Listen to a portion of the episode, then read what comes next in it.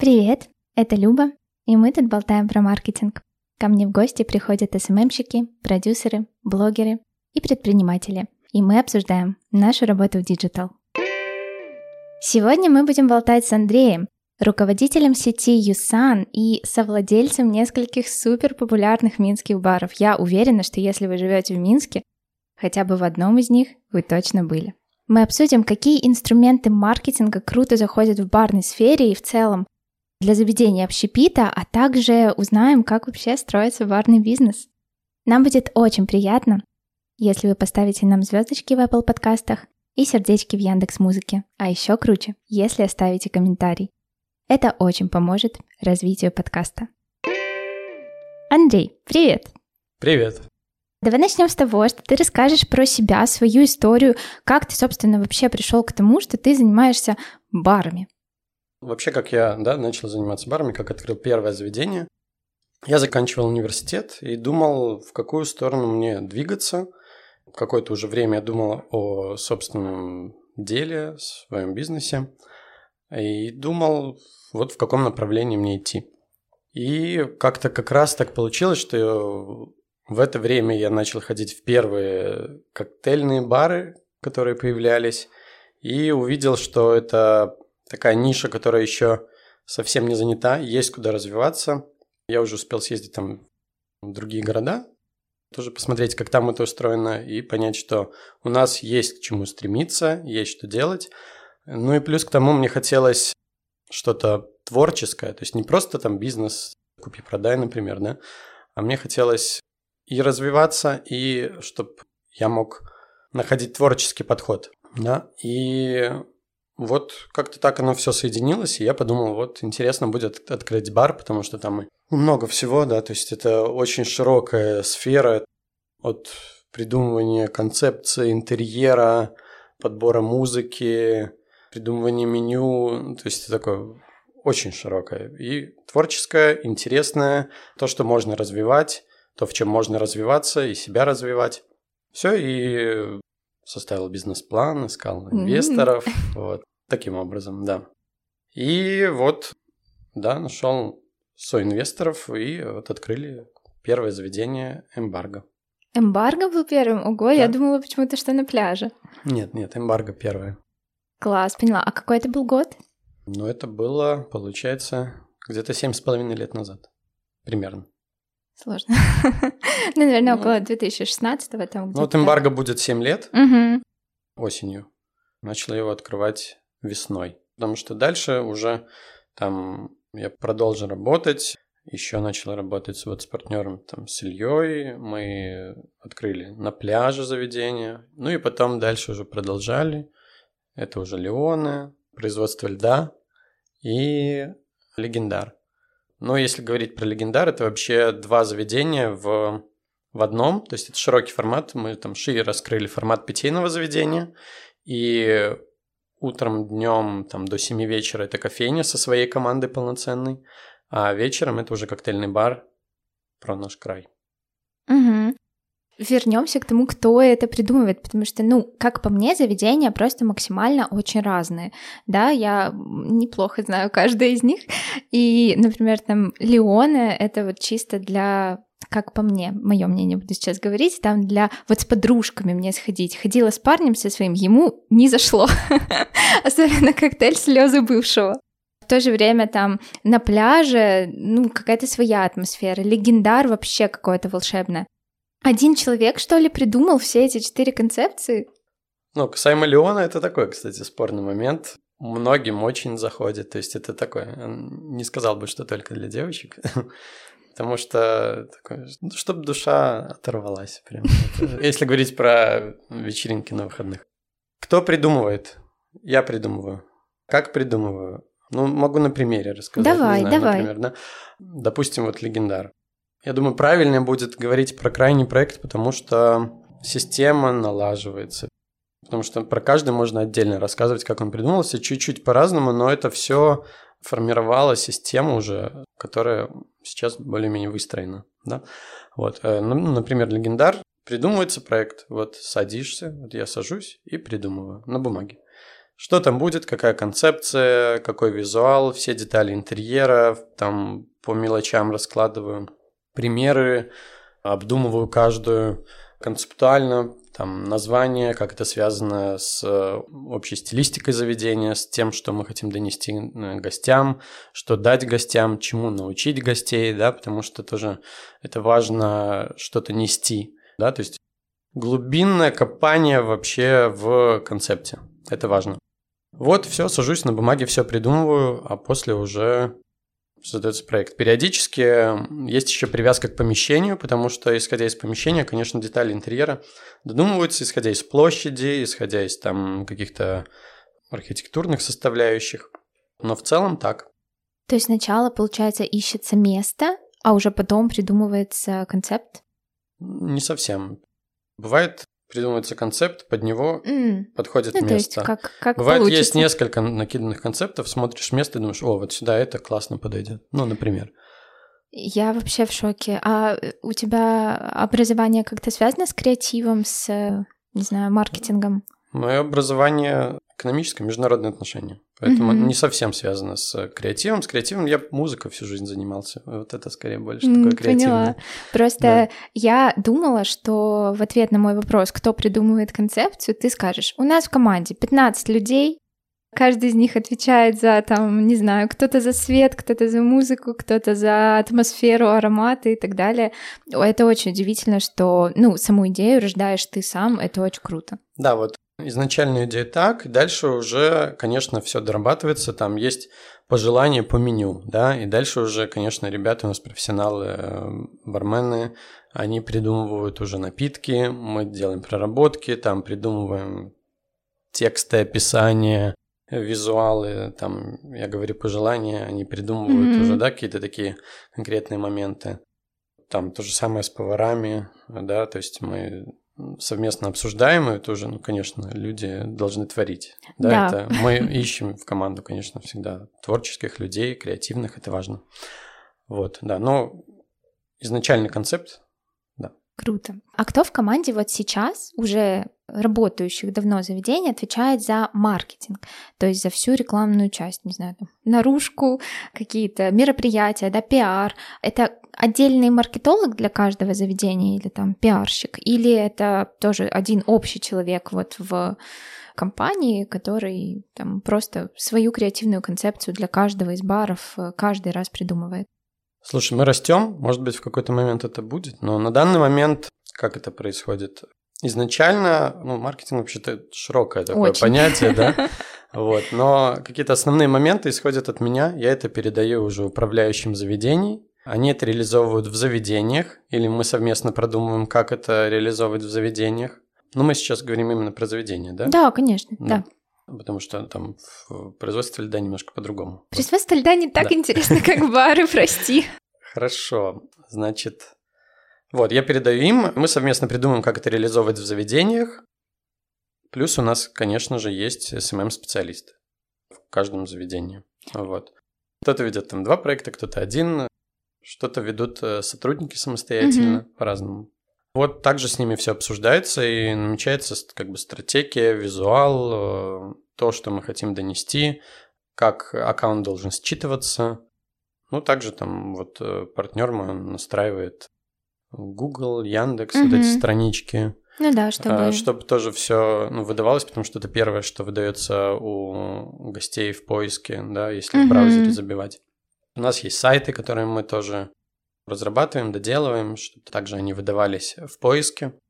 Ну, то есть получается, что это все делает команда как бы сплоченно, что-то делают владельцы, что-то делают управляющие, но вот, например, там SMM, он отдан конкретным людям, потому что просто, ребята, кто нас слушает, зайдите в Инстаграм Леоне, это что-то невероятное. Ну, Легендар. Это очень... Ну, Легендары тоже, но просто мне очень нравится графика в Леоне, там это Билли Айлиш с коктейлем, ну, очень прикольно, как мне кажется, мне просто такое импонирует.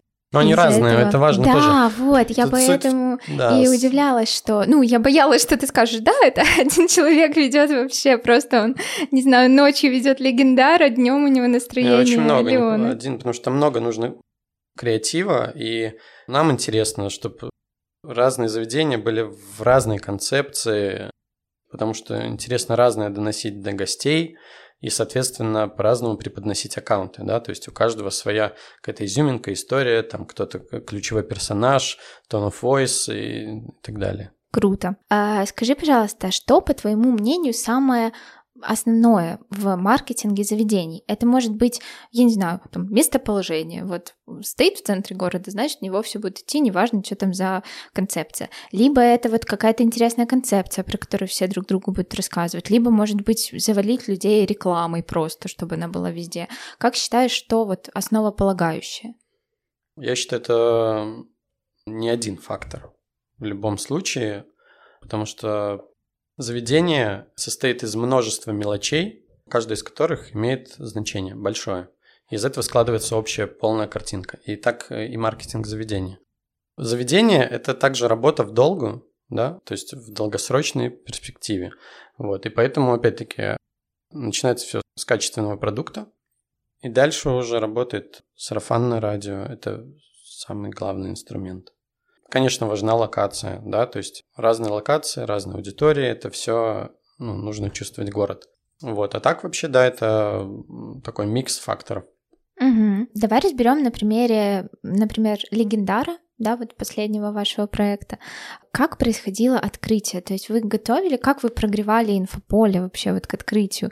Были какие-то, я не знаю, анонсы, может быть, реклама в соцсетях? Я просто этого не помню, поэтому интересно узнать у тебя. Как вообще это происходит в целом в заведениях, вот этот прогрев к открытию? Ну, у нас уже есть своя аудитория, которая ходит в каждое из заведений. Мы рассказывали нашей аудитории о том, что мы открываем новый проект, рассказывали про него. То есть, получается, просто бармены в других барах рассказывали о том, что вот у нас открывается новое заведение, вот такого-то числа, ребята, обязательно приходите? Да. Прикольно. Так было. Далее мы снимали ролик, в котором тоже запускали его, там рекламу запускали, ролик в Инстаграм запускали, репостили, там ребята репостили, тоже на них подписаны, то есть в основном Инстаграм. Все, делали открытие, также туда приглашали каких-то наших гостей, наших знакомых, каких-то знакомых блогеров, чтобы все пришли, увидели, написали, репостнули, рассказали друзьям, чтобы был такой первый основной поток. Потому что новое заведение всегда интересно, и важно создать вот этот первый поток, а дальше его поддерживать, делать все качественно, чтобы все остались довольны, чтобы был вау-эффект, и дальше оно такое одно за одним, одно за одним. Ребята, если вы живете в Минске или собираетесь посетить наш чудесный город, напишите мне в Инстаграм «Такая вот любовь» в директ слово «гайд». Обязательно подпишитесь перед этим, потому что я проверю. И я отправлю вам гайд по лучшим барам города Минска, по моему мнению. Там больше 20 заведений, которые я бесконечно люблю и рекомендую вам посетить. Давай вернемся к истокам, скажем так. Забыла у тебя совершенно спросить про то, когда ты начинал. Как тебе было не страшно самому, без опыта работы в этой сфере, взять и вот открыть бар? Я так понимаю, что, ну, были же какие-то там с инвесторами договоренности, то есть всегда есть вероятность, что не получится. Как тебе было не страшно? Ну, я также выступал партнером, да, мы все распределили. Поэтому и у меня были риски определенные. Ну, было не страшно, я не знаю, как сказать. Как было не страшно? Ты просто верил в идею. Так же, как и сейчас, наверное. Новый проект, такие же, да, риски, все есть, ну, надо верить. В идею, верить в то, что все получится, верить в то, что этот продукт нужен аудитории. Вот. Все, не думать о страхах, думать о движении, о развитии. Хорошая фраза. Тут то же самое, в принципе. И сейчас мы открываем там новый проект. В целом так же происходит. Новый проект? Это бар? Ну, давай позже. Ладно. Хорошо. Расскажи, давай вернемся к рекламе. Вы использовали какие-то вот странные способы рекламы, например, там платить какому-то блогеру, чтобы он ходил только к вам в соцсетях, освещал, что он только к вам ходит, а не к конкурентам, или там в телеграм-чатах, знаю, что пишут, типа, ой, здесь такие классные тусовки, это на самом деле там ваши бармены делают или что-то такое. Ну, какие-то такие просто странные способы рекламы. Я не говорю, что они плохие, просто странные. Какие у нас бывают или были странные способы рекламы? Ну да, да. Прям странных, наверное, особо не было, потому что основной, как я уже сказал, основной способ продвижения – это вот из уст в уста, такое сарафанное радио, да? Когда гости приходят, рассказывают друзьям. Хороший отзыв, все, еще приходят гости. Поэтому прям странных никаких. Ну, понятно, там приглашали блогеров, мы их угостили, они написали о нас. Ну, просто чтобы они получили опыт, написали честно, как они увидели. Ну, мы стараемся делать всегда хорошо, чтобы и отзывы были хорошие. А прям чтоб странных, ну, наверное, особо ничего такого странного мы не делали. Я просто помню, как довольно давно Пересмешник сделали коктейль с... Я уже вращалась тогда в SMM, в маркетинг-тусовке. Они сделали фирменный коктейль одного парня, который сейчас довольно известный креатор. И вот прям приходили его подписчики, его фанаты, вот заказывали этот коктейль. Ну, то есть я имела в виду какие-нибудь такие штуки, просто не знаю, истории, делали ли вы что-то похожее. У нас бывали различные мероприятия, совместные коллаборации, да, то есть таким образом к нам приходили гости. Например, там, ну, допустим, в Леоне у нас висят картины, там, художницы, и понятно, что она об этом тоже рассказала, там ее аудитория пришла. Вот, там наша управляющая Юлия тоже различные мероприятия делала и делает с там и брендами, и какими-то просто там активными людьми, лидерами мнений. Также их аудитория приходит. Я не скажу, что это что-то необычное, это такое нормальное продвижение заведения. Нормальное продвижение. Расскажи, ведете ли вы какие-то соцсети, кроме Инстаграма? Что ты вообще об этом думаешь? Сейчас все ринулись в телеграм-каналы. Как ты думаешь, есть для заведений какое-то будущее в телеграме? Мы ведем Инстаграм как основной наш аккаунт. Мы занимаемся вот там сайты чуть больше стараемся продвигать, потому что через них к нам прилетает бронирование сразу на места, ну, на конкретные места, да. Это удобно. Там человек нажал забронировать, ему перезвонили, или просто мы приняли бронь.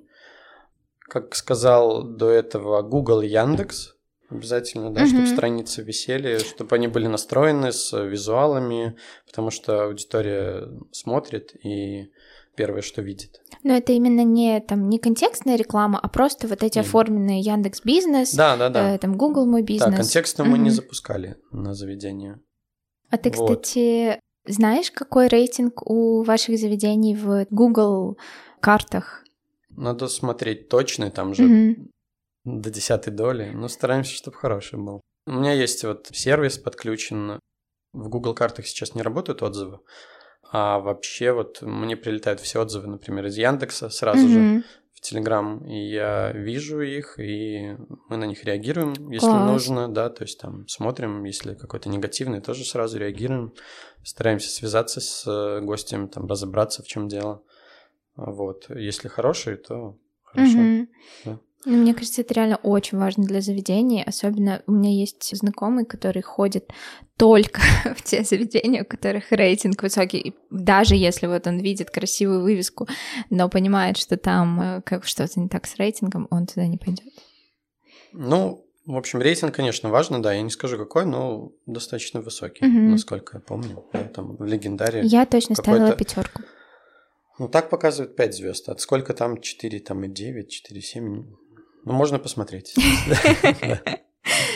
Окей, давай перейдем к интересному. Я не ответил тебе про телеграм-канал. Точно, не перейдем к интересному. Расскажи про телеграм, пожалуйста. Про телеграм-каналы, честно говоря, я считаю, что для заведения это не совсем рабочий инструмент.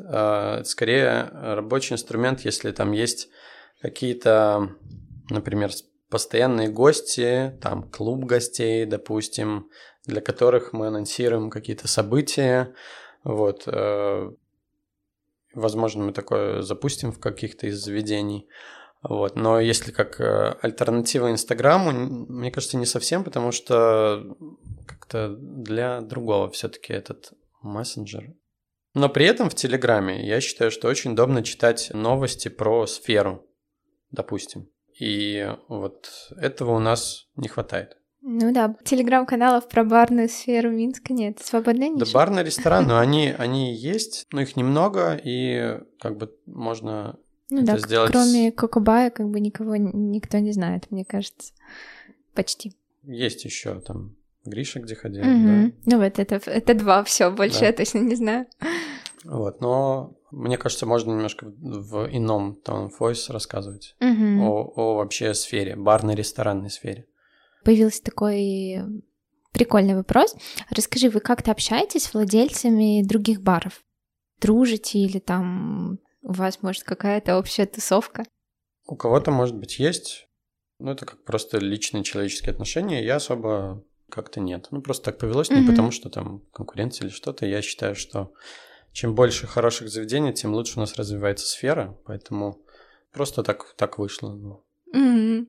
Окей, давай поговорим про деньги. Расскажи, много ли вы вообще в целом вкладываете в рекламу? То есть это рекламный бюджет, там вот, чтобы промоутить что-то в Инстаграме, это какая-то, не знаю, там рекламные мероприятия, блогеры и так далее. Ну, у нас есть бюджет на СММ-специалиста, да? А касаемо рекламы, на самом деле немного. Так повелось, что немного, и на данный момент не было необходимости вкладывать больше. Вот, опять-таки, из-за рекламы из уст в уста, которая... А это основное. Бюджет, какой мы вкладывали? Ну, можешь не говорить конкретную цифру. Да, это там небольшая цифра, там $100 в месяц, не больше. Ну да, это совсем немножко. Да. Но если учитывать, что это просто как бы на поддержание, то why not, если это работает для вас? Ну да. Вот. Там, например, когда делают, допустим, вечеринки какие-то, и пускают рекламу, она у всех, потому что вот вечеринка, то это рабочая, да, модель, покупают билет туда и так далее. Но мы не делаем такие вечеринки. Ну, рейвы различные и так далее, да? У нас просто немножко другой формат. Я поняла. А бар — это про быструю окупаемость или нет? Ну, вопрос в подходе. Ну, вот как у вас было с Эмбарго, либо про окупаемость, либо вообще нет. Ага. Вот. Ну, в целом, если говорить про срок, где-то около 3 лет. А основные вложения, они во что, идут? В интерьер, в помещение или в алкоголь? Не, в алкоголь это же покупается, сразу же продается. Основные вложения идут в разработку концепции, да, в интерьер, в детали, в декор, в мебель, в оборудование. В зависимости от того, какой проект. Ну да. Да. Мне кажется, в Легендаре вот это дерево просто стоило очень дорого. Создавая заведение, важно сделать что-то такое, ну и вау, и вообще постараться, и вложиться, и для гостей. Гости это чувствуют так неосознанно. Чувствуют, что для них постарались, для них отработали каждую деталь, каждую мелочь, и есть там, куда ни посмотришь, есть на что обратить внимание, как-то это все соединить, концептуально соединить, чтобы ребята, сотрудники могли рассказать целую историю про заведение и это, про интерьер в том числе, да? Вот, потому что, ну вот, соединяя это все, получается хороший продукт. Поэтому, да, тут экономия не всегда уместна. А какой твой любимый бар из 4? Каждый, это же как... Ну нет, есть же любимый. Ну это же как свои... Куда не приходишь, ты прям так... Ну, это же такое творчество, которое реализовано, и создавая каждое заведение, я хотел как-то что-то вот, ну, часть, скажем, ну, себя, да, как-то реализовать. И все поэтому разнообразно. Там разная музыка, там разные форматы, разный интерьер, разные... Вообще все, ну совсем, да, в заведениях. Они, вот эти 4 проекта, совсем не похожи друг на друга. Поэтому в каждом в определенной атмосфере кайфово, да. Короче, в разном настроении разный бар любимый. Да, все верно, можно там пойти потанцевать в одно место, там просто спокойно посидеть в другое, там вдохновиться в третье, ну по-разному.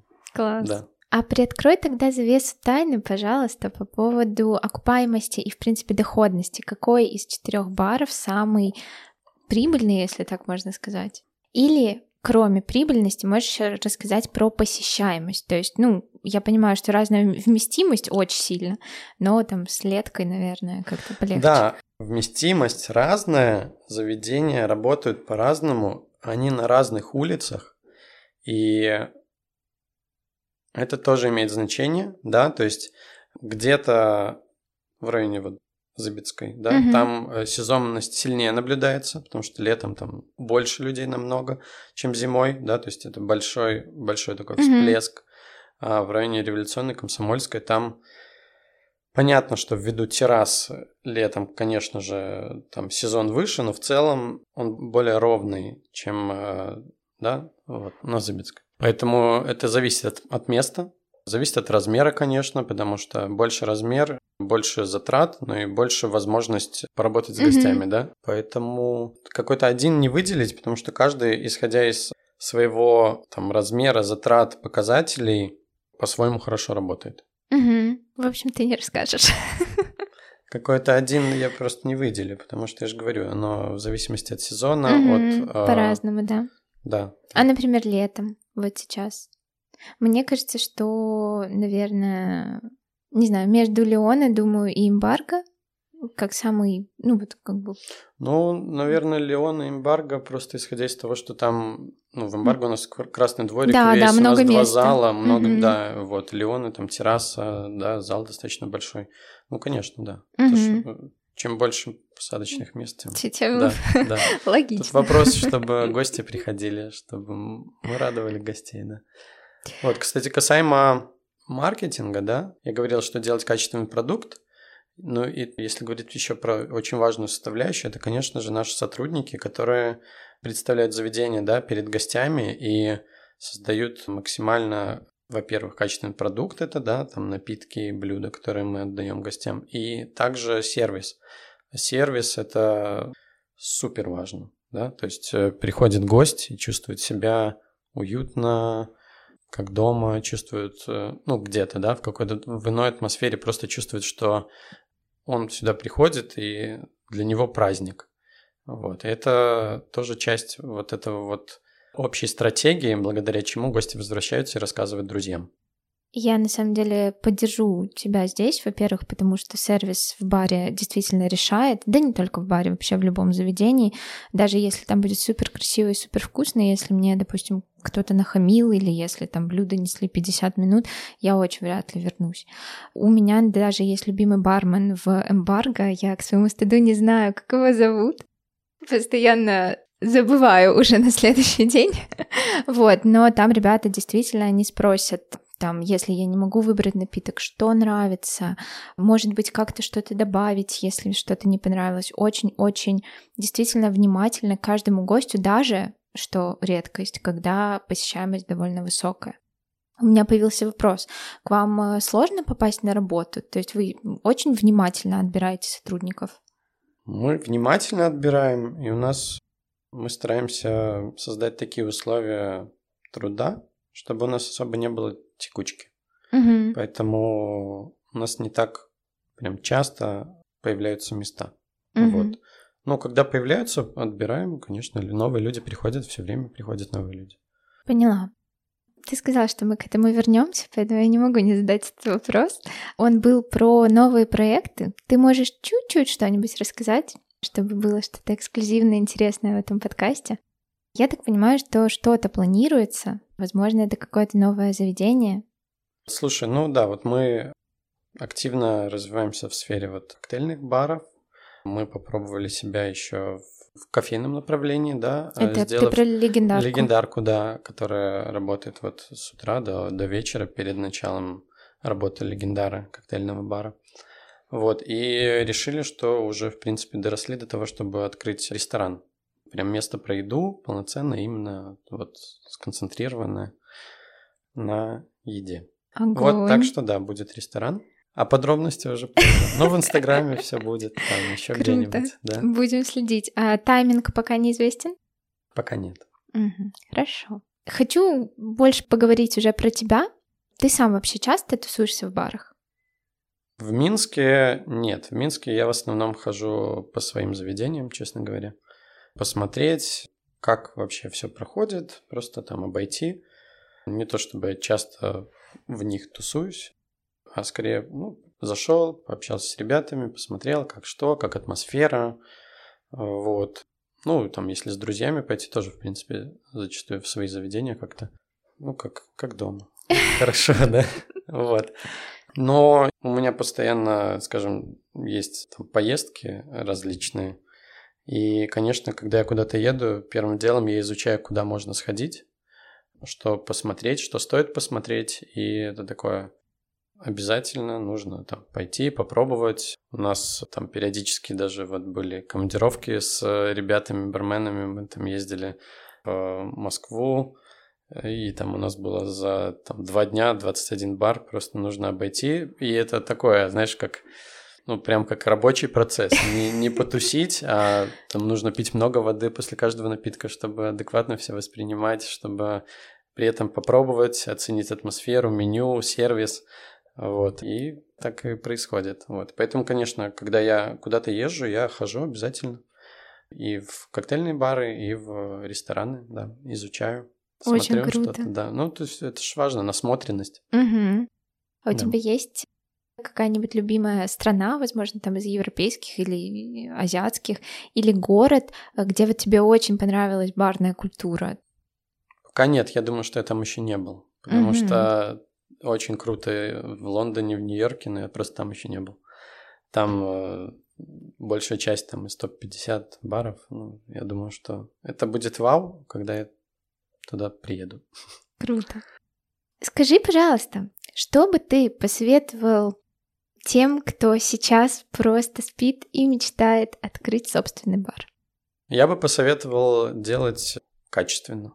Вот это основное. Очень хочется, чтобы если кто-то что-то делает, то люди думали о культуре питья, думали о гостях, о развитии гостей. И если что-то создавали, то качественно, чтобы украшать город и украшать сферу. Красивый ответ. Андрей, спасибо тебе огромное за этот выпуск. Я, как огромный просто до неба фанат баров, безумно рада, что ты согласился на этот совместный подкаст. Я уверена, что у нас получилось очень интересно. Мы немножко даже секретиков раскрыли, чему я бесконечно рада. И да, спасибо большое, что дослушали до конца. Встретимся совсем скоро в новом выпуске.